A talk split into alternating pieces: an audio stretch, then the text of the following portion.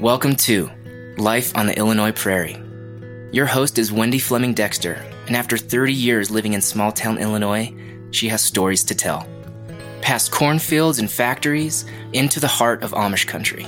There's more here than what meets the eye, far beyond what you think you know. So buckle up and stay tuned. This is Life on the Illinois Prairie.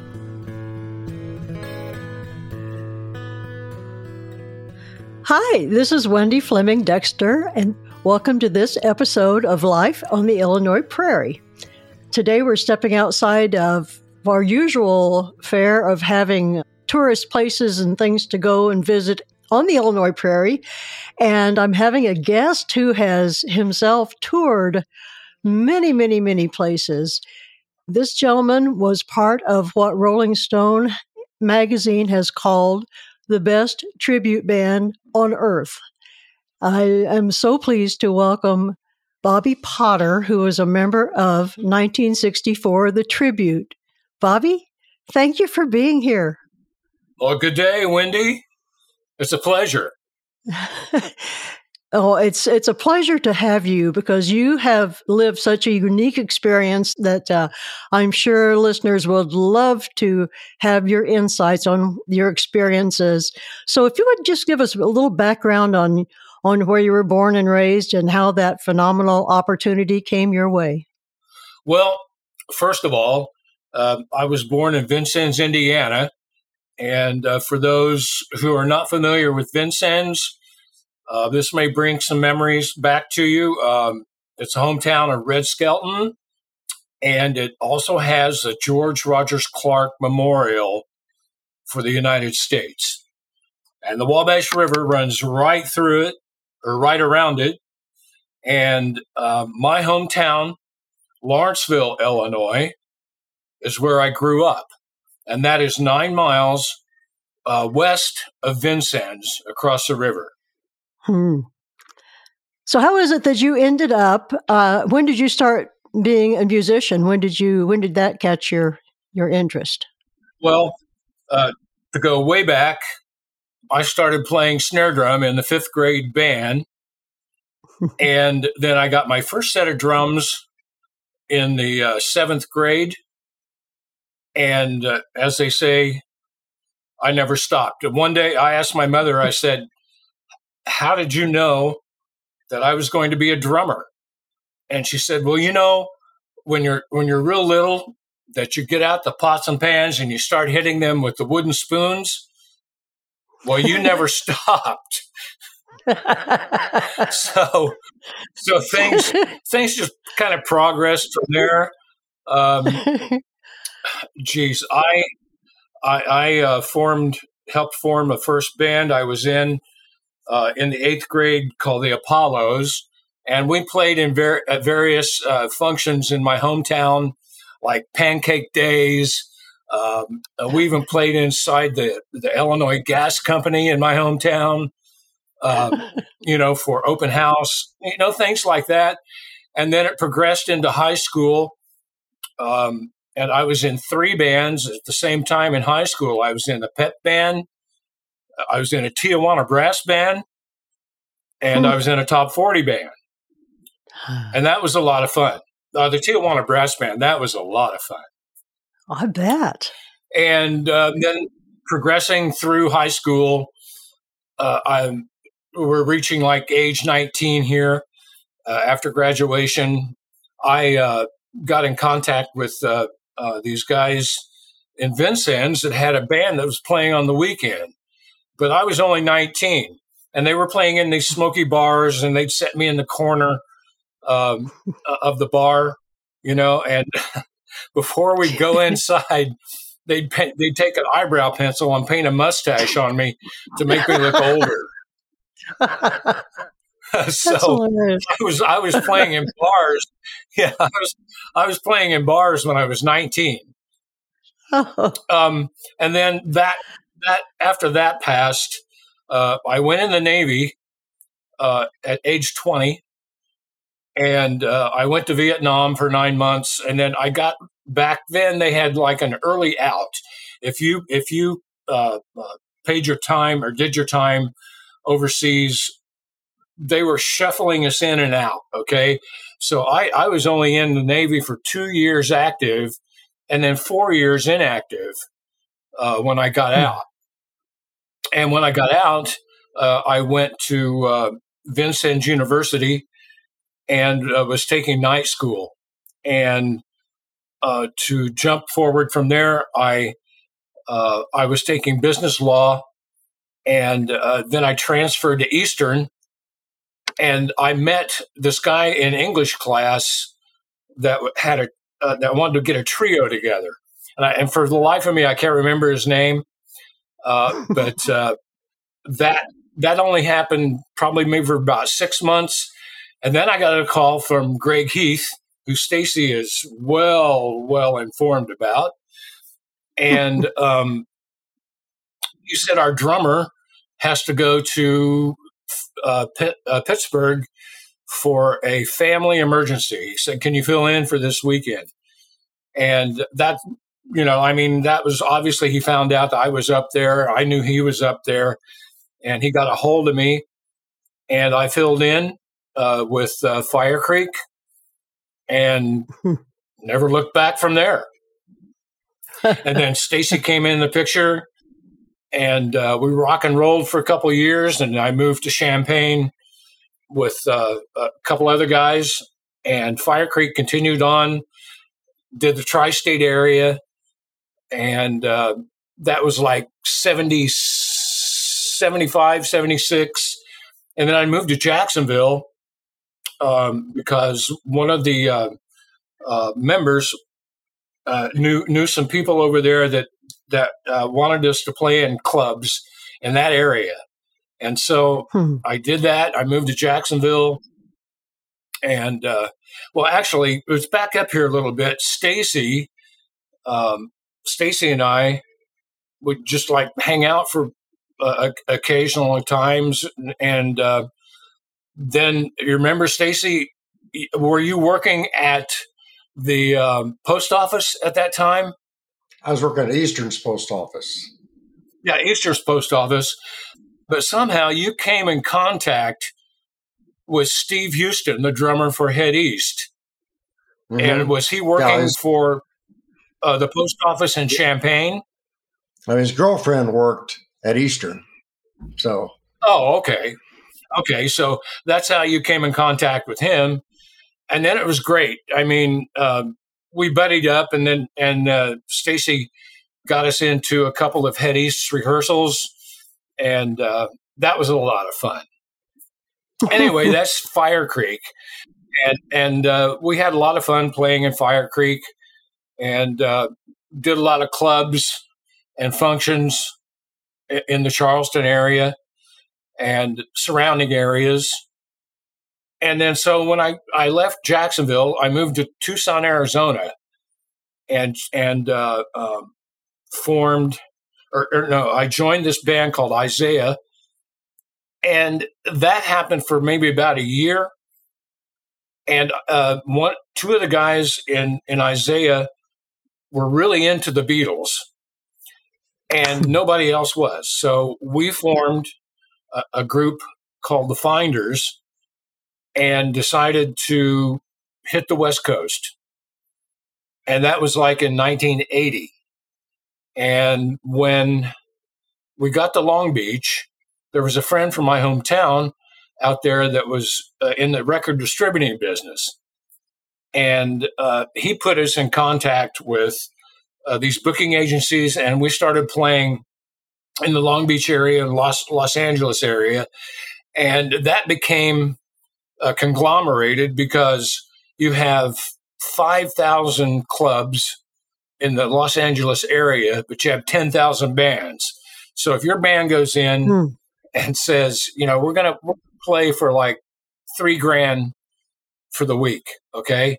So you have this other band that is not as good that coming in right behind you said we're going to pay for play for 2000 so these clubs that we were playing in had really good clientele, and the owners didn't really care, you know, because they hmm. always have the same clientele coming in, no, no matter who was playing. So um, that got a little old. You know, it kind of pushed us back. And we decided to get a hold of these people in Nevada uh, that had um, contacts with all the casinos. Uh, the, this agency had contacts with all the casinos. And to make a long story short, I, I joined a, a group called Shake, Rattle, and Roll. And for 12 years, we performed all over Nevada. I can tell you where every pothole is in Nevada. so, so a- after that 12 years, um, I decided that, you know, that was enough for the oldies.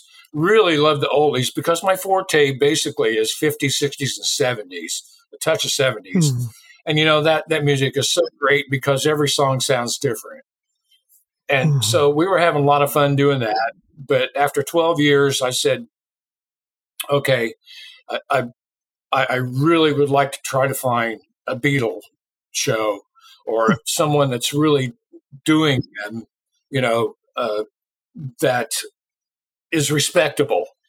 And I got in touch with these guys that were playing in this show called Rock and Roll Legends. And they had a, a John Lennon and a Paul McCartney and a, and a Jim Morrison and uh, a Buddy Holly and uh, Jackie Wilson. And I was backing all these guys up. And then the John Lennon and the Paul McCartney said, Hey, you know, like this sounds really good. So why don't we get you a wig and a suit and we'll find a guy who wants to play George. So we did that.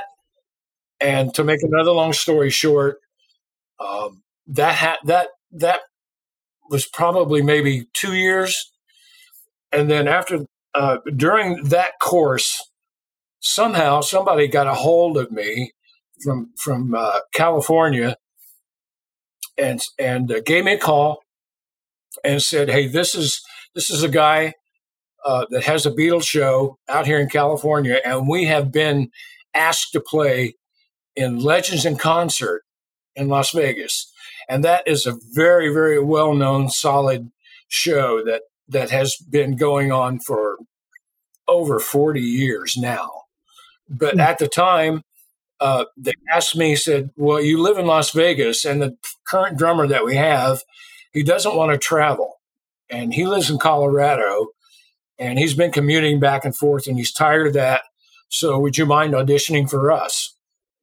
And so to make that story short, um, I joined that group and uh, we played Le- Legends in concert for three months in Las Vegas. And then they moved us to this theater in Branson after that. And this theater uh, at the time uh, was housing the Osmond Brothers, and it was, at that time it was called the Osmond Brothers Theater, obviously. And um, we went in there uh, for three months in the summer of 2007. Now I'm I'm up to 2007 here, okay, but to back up a little bit, I lived in Las Vegas for 17 years. Okay. And um, when we went into Branson, we were there for three months, but I met my wife, who at the time uh, had been working for the Osmond brothers. And uh, we, we went out on a date and got to know each other.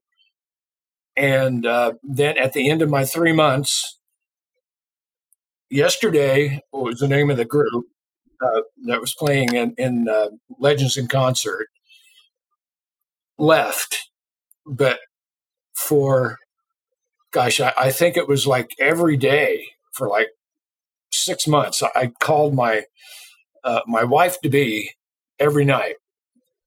So that's that's the basic bottom on that. How I met my wife. She used to work for the Osmond Brothers. So to answer one of your questions, probably is coming up. What was my personal life like? I couldn't have asked for anything better because I married someone who was a, familiar with the entertainment business.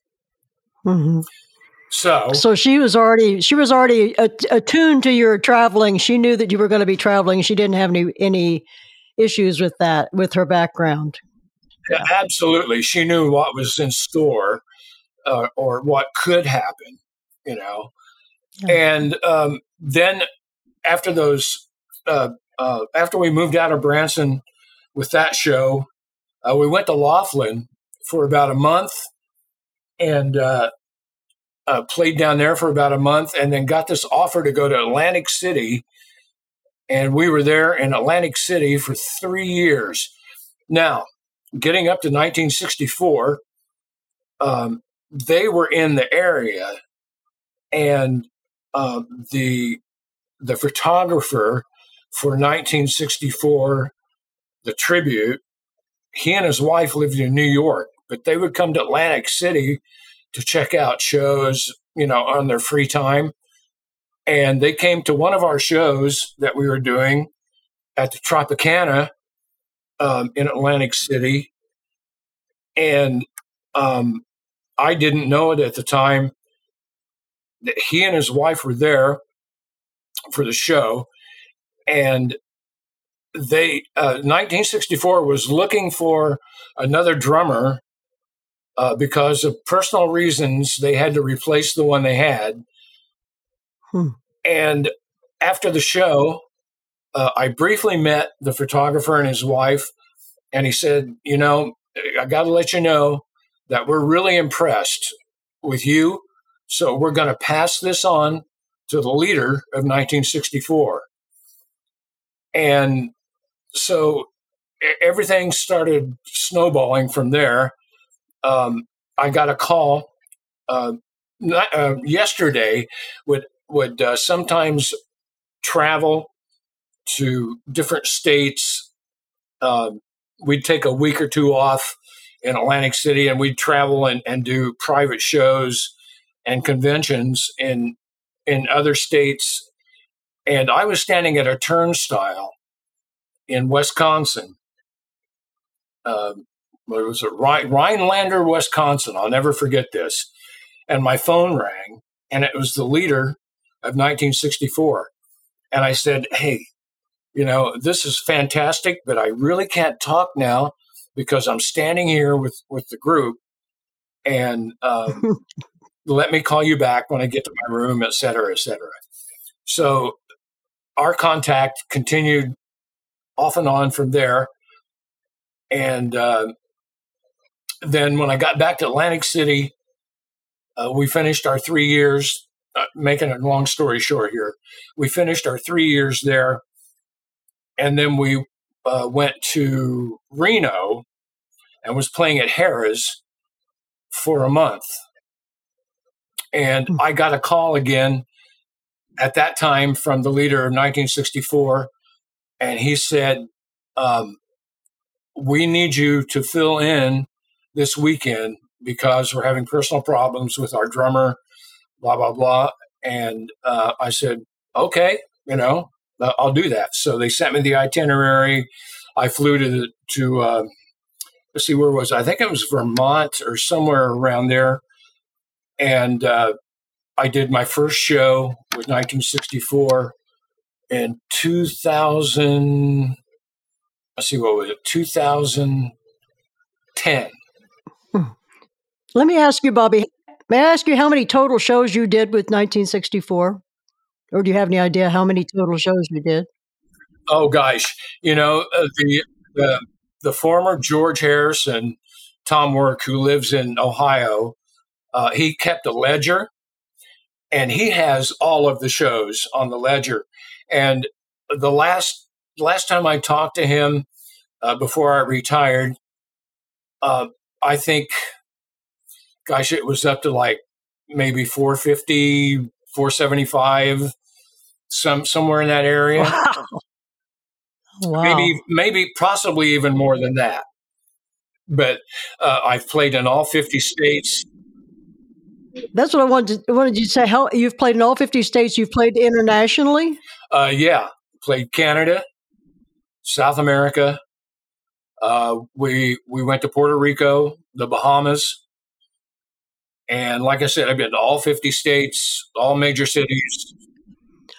What would what would be the pinnacle? What was the highest point of your of your playing, Bobby? Uh, probably Carnegie Hall. Ah, uh, that's uh, what I was thinking. Uh, I was I was blessed blessed to play Carnegie Hall four times, and uh, then probably the the next the next venue close to that was Red Rocks in Denver, Colorado, and um, I played that eleven times. Oh my gosh. What is it like to play in a place like Carnegie Hall? Most of many of us never even have the experience of ever even seeing Carnegie Hall. Most of us would not. What is it like to play in a venue like that? To somebody that grew up in that was that grew up in Lawrenceville, Illinois. What is it like? Well, I'll tell you, when we put the show together for Carnegie Hall, um, we decided to play step step away from from just the 1963-64 era that that the uh, oh. uh, the show basically concentrated on, and so uh, they hired an orchestra, uh, and and the leader of the orchestra uh, was one of the first George Harrisons in 1964. Oh. Somewhere around the beginning, okay? And his name is Bob Miller, and he put this fantastic 11 piece uh, orchestra together. And uh, so we did, we, we stepped away from the 63, 64 and started, and we did, we did songs like uh, uh Eleanor Rigby with the, you know, with the orchestra, and it was just fantastic. But just, just to hmm. back up a little bit, how was it for me? Well, if you know the basic background history of Carnegie Hall. I mean, Isaac Stern sat on the middle of that stage and played his violin. Hmm. And Frank Sinatra, Judy Garland, you, you name it, everybody has been on that stage. And what they did, it, which, which was really impressive, is they kept the original flooring uh, that w- when they built Carnegie Hall, they kept the original flooring, but they kept shellacking uh, and keeping mm. it hmm. in shape. But you could see these through the through the veneer and, and the uh, uh, whatever they did to preserve it. You could see these spots underneath on the wood, and I'm thinking mm. like that could have been a sweat drop from Frank Sinatra, you know, and and uh, Judy Garland stood over here, and Isaac Stern sat right here in the middle. So when I walked out on stage, for the rehearsal and walked through that door onto the stage, I lost my breath. I bet. Because because of, yeah, just just because of, of, everything that has gone on there, and I, I look around at, at this three thousand plus seat beautiful theater, and I'm going like, what am I doing here? you know, if you would have told me in high in high school that I'd be playing Carnegie Hall, well, you know what I'd tell you is go yourself. go blank yourself. so it was a really basic life changing experience, you know, that I had never suspected. Hmm. Wow. That is, you know, um, yeah. When you when you started portraying Ringo, I know it's not just learning his drumming rhythms and learning all that about the songs, but you had to you had to master his accent and mannerisms and all that. How how daunting was that? Or was it at all daunting to you to to do that? Well, yeah, I was basically lucky when when I first started uh, in the in the fifth grade band. Uh, my music teacher showed uh, showed me how to strike a cymbal, and to strike it properly, you, you, hit it with a glancing blow instead of straight on. I mean, that's the proper mm. way. And there's two ways to hit it: straight on, and then the glancing blow. And then he, he said, if you set down to a, a set of drums, and you have the hi hats on the left, and then your crash cymbals and ride cymbals in front of you. You can get a wash out of the hi hats by going back and forth, you know, striking striking them back and forth, and that that is was basically called uh, buttering the bread. It's just like taking a butter knife and buttering your bread, going back and forth. So I was hmm. lucky there. Uh, I was already doing that before the Beatles even hit. Huh. And um, and then when the Beatles did hit, I said, "Oh, okay, this is what I want to do." Hmm. And then I became a full fledged Beatle maniac. Got all the albums, played along with them, um, and then, to be honest, when I got into 1964, I was I was still looking and watching videos and and DVDs of the Beatles uh, because mm-hmm. there was a lot of intricate stuff going on mm-hmm. that you couldn't see when you listened to the record. So mm. I could see everything that was happening, the mannerisms, the movement, the application, and so it just all came together. Hmm. Sounds like that's been your destiny, Bobby, that you ended up doing this. I mean, uh, your your training and your just being in the right place at the right time. Um, and I can tell you, for those uh, of us yeah. who never had the opportunity to see the Beatles, I've seen you guys three or four times, and um, it's just such a moving experience because those of us who are baby boomers, that's a huge part of our upbringing. Was I mean, our lifestyles was the Beatles really they set the standard for those of us who liked rock and roll music. And they, after it came out, you know, they came in after the Kennedy assassination, which put a pall, cast a pall over the whole country. I was just 11 years old, but I remember it vividly. And then when the Beatles came on the Ed Sullivan show, oh my gosh. And then to think that you had the opportunity to be a, a part of the, of a group that portrayed them. What an experience. Well, well, yeah, um, yeah. I'm I'm thankful for a lot of things, uh, but the most rewarding thing for me, uh, performing in 1964, was seeing people smile and have a great time, and there would there would, and the most amazing thing was is that there would be seven to seventy year olds in the audience Mm-hmm. And the mm-hmm. seven year olds would be singing along with the music. They knew the words, or they know the words to the mu- to the songs, and that was mm. just absolutely fantastic. Oh. What is it like portraying someone in a tribute band who is still alive? Oh, um, yeah, yeah. You got kudos to Ringo and Paul um, they fortunately came out of that era uh, with some smarts. Hmm. and uh, um, I, I, think that uh, both of them are vegans, and um, that's probably contributed to a lot of their uh, longevity. So mm-hmm. Uh, they they they wanted to continue doing what what they did or what they do, you know, and and you have to follow uh, a certain pattern, uh, uh you know, uh, of what you want to your diet to be like, I guess. And um, it, it's obviously working for them. Paul's on tour. Ringo just finished a tour.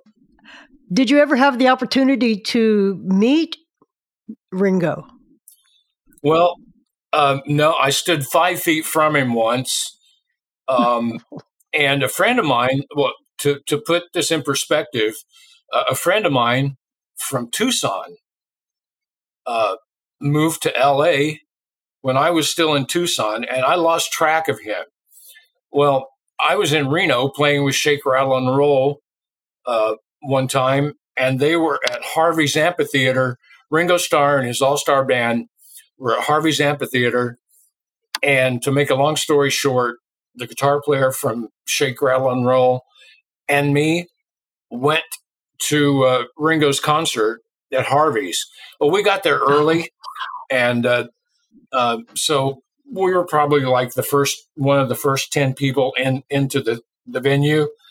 And as we're walking towards our seats, my friend from Tucson is walking up the aisle, Hmm. and I look and I'm going like, Jeff, what are you doing here?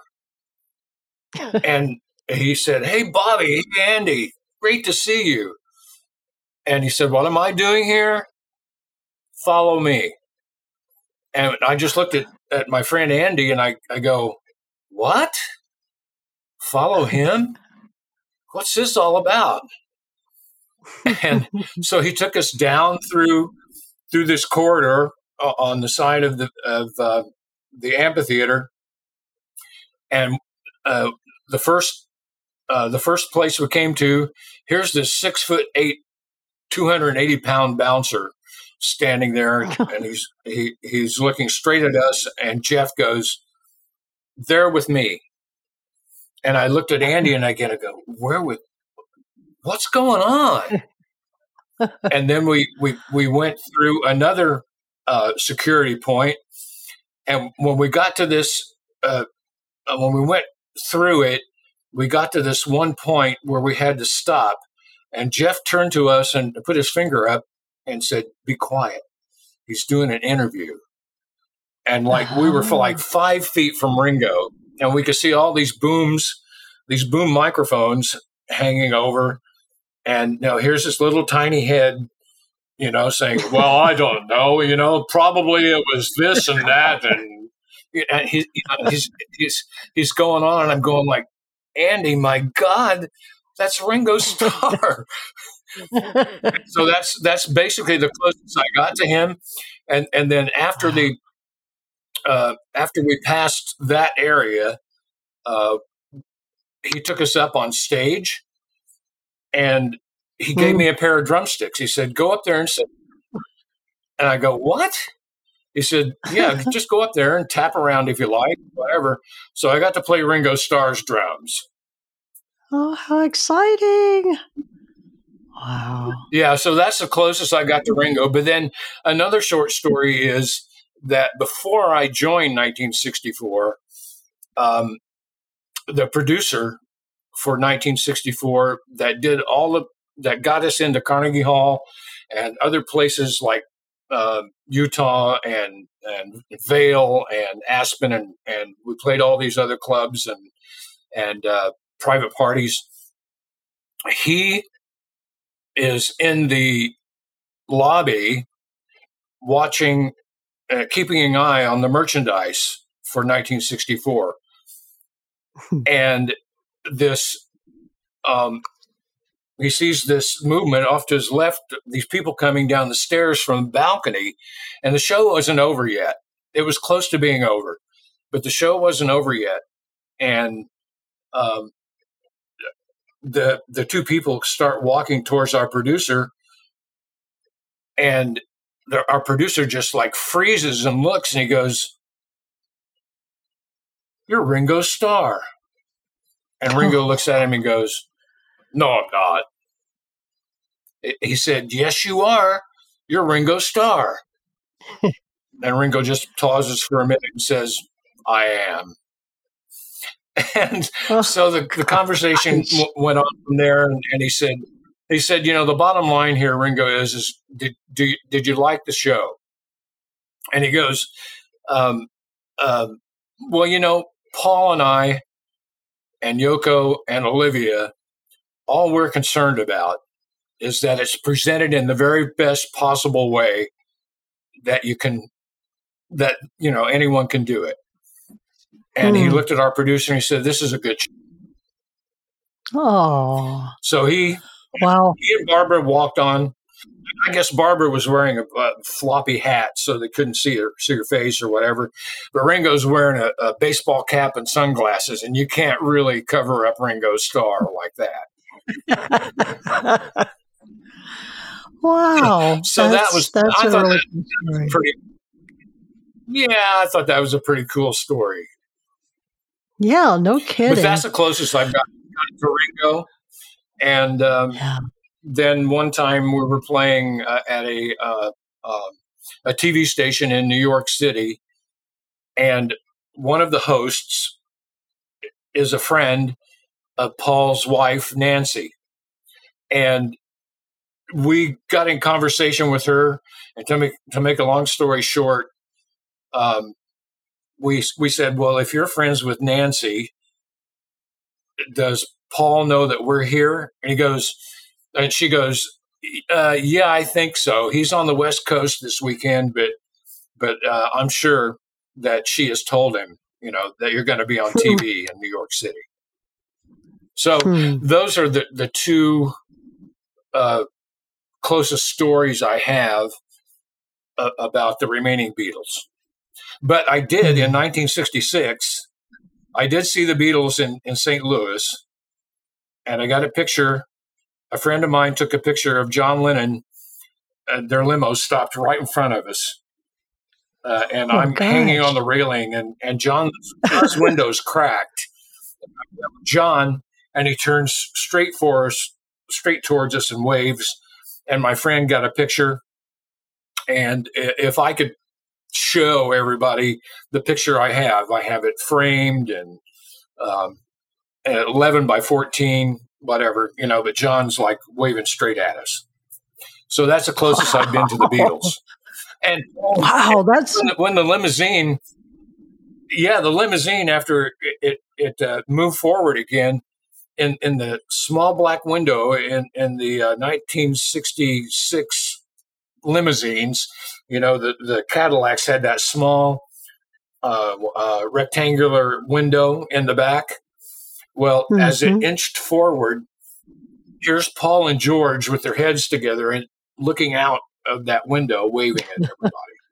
so that's the closest Oh. I've been to the Beatles. wow. Anyway, Wow. yeah, That's it's that's just all so so fascinating to me, and and I just your story to me is very compelling. That from where you started and being a fan of the Beatles and and all, and then having that incredible opportunity. Gosh, yeah. I- I'm, I'm. I feel like I'm very blessed, you know, to grow up in that era, and uh, actually, all of us, you know, uh, in our our seventies, are that way Yeah. because I'm sure that, you know, like there was like, uh, see, what was it like? Thirty million watched Ed Sullivan on the night of uh, February 9th, 1964. There was thirty Mhm. million tuned in, wow, and uh, Yeah. there's there's a really cool story uh, from George Harrison. He was asked one time. He said, "Do you know how many people were watching you that night?" And he goes, "No, I have no idea." And they told him it was thirty million. And then somehow somebody did um, a survey for um, crime, and they found out after after working on this survey for years that the crime rate in the U.S. dropped twenty percent that night. wow, And they told George Harrison this. Yeah, I know it's amazing. And they told George Harrison this, and he goes, "Oh, even the crooks watched us." wow. that was well, so what an funny. era! What an, what an era we've But- lived in. All in all, man, know. it's so amazing, though. You know, Yes, yeah. when that happened, everything changed. If you if Sure you did. recall that, I, I mean, probably at the breakfast table the following morning, the first words out of somebody's mouth were Ringo. My dad did not like the Beatles. My dad was a country and western fan, and he, when the Beatles hit the shores, he thought that was the end of modern civilization. So he, he and I did not really agree on that. Oh yeah, there was a lot of people. A lot of people thought that, you know, like, ah, oh, they're just going to be a flash in the pan. Yeah, Daddy, Daddy called them those long-haired, long-haired hippies, and that yeah, yeah, yeah crap. he did not like them at all. but um, you know, their their music will live on forever, and you've certainly been a big part of helping that. And for those, like I said, those of us who never had the opportunity to ever see the Beatles, seeing 1964 The Tribute is the closest we would ever come. And, uh, you know, you close your eyes and the music was flawless and, and, and it just transports you back to the time when life was in, more innocent, when we had uh, a lot of hopes and dreams for the future. So it was a wonderful opportunity. Oh, it was a great era. I don't, I don't think there's any dispute about that. Um, and uh, I, I, think I think it, you know it gave us all hope again. You know, uh, mm-hmm. uh, exactly, exactly. Yeah.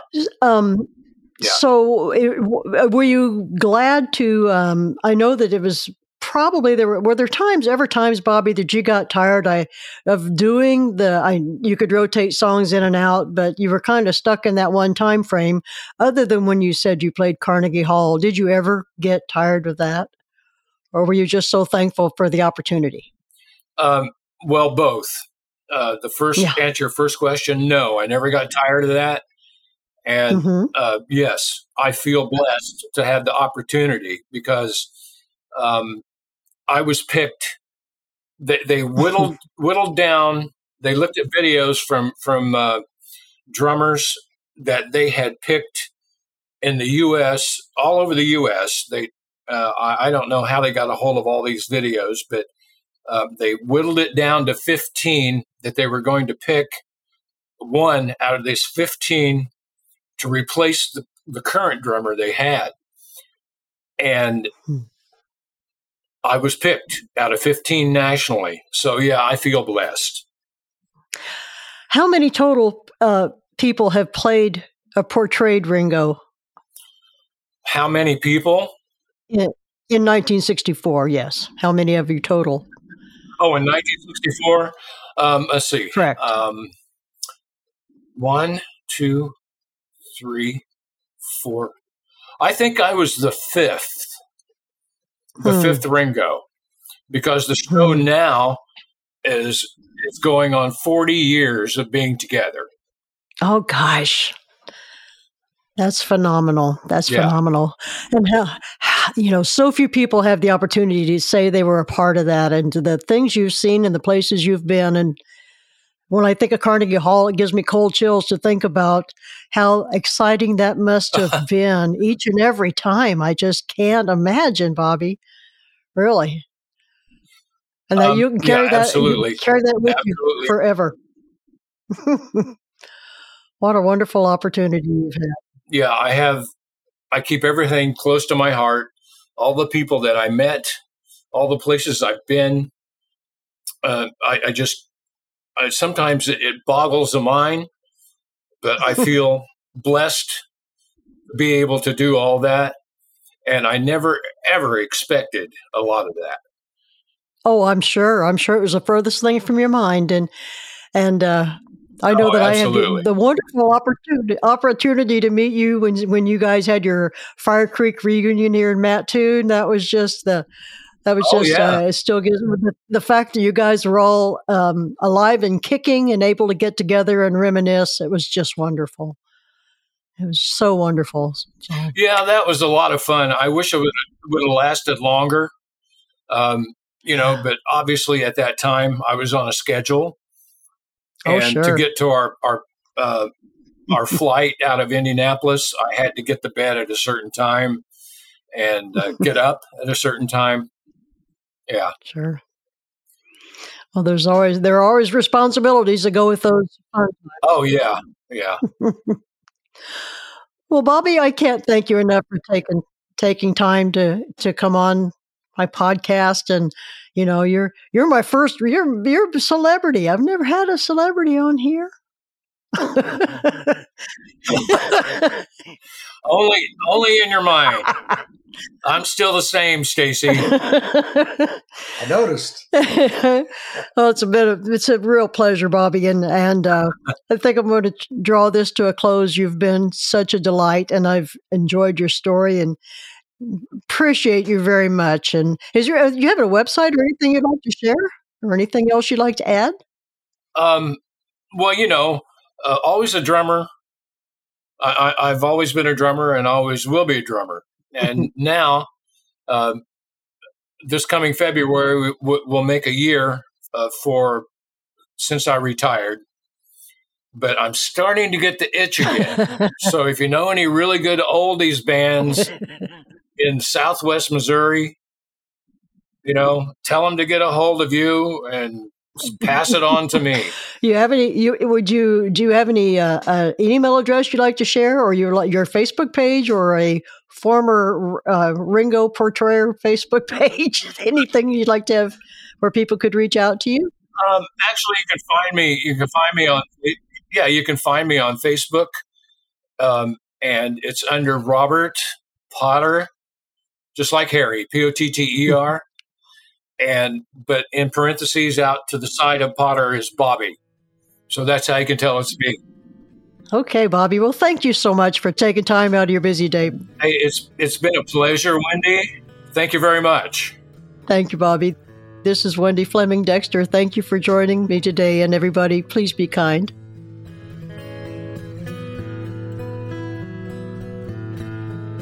Thanks for listening to Life on the Illinois Prairie the undercurrents of our American life. If you haven't yet, go ahead and subscribe to Life on the Illinois Prairie wherever you get your podcast. Stay tuned for more stories, interviews, and updates. I'm your host, Wendy Fleming Dexter. Until next time.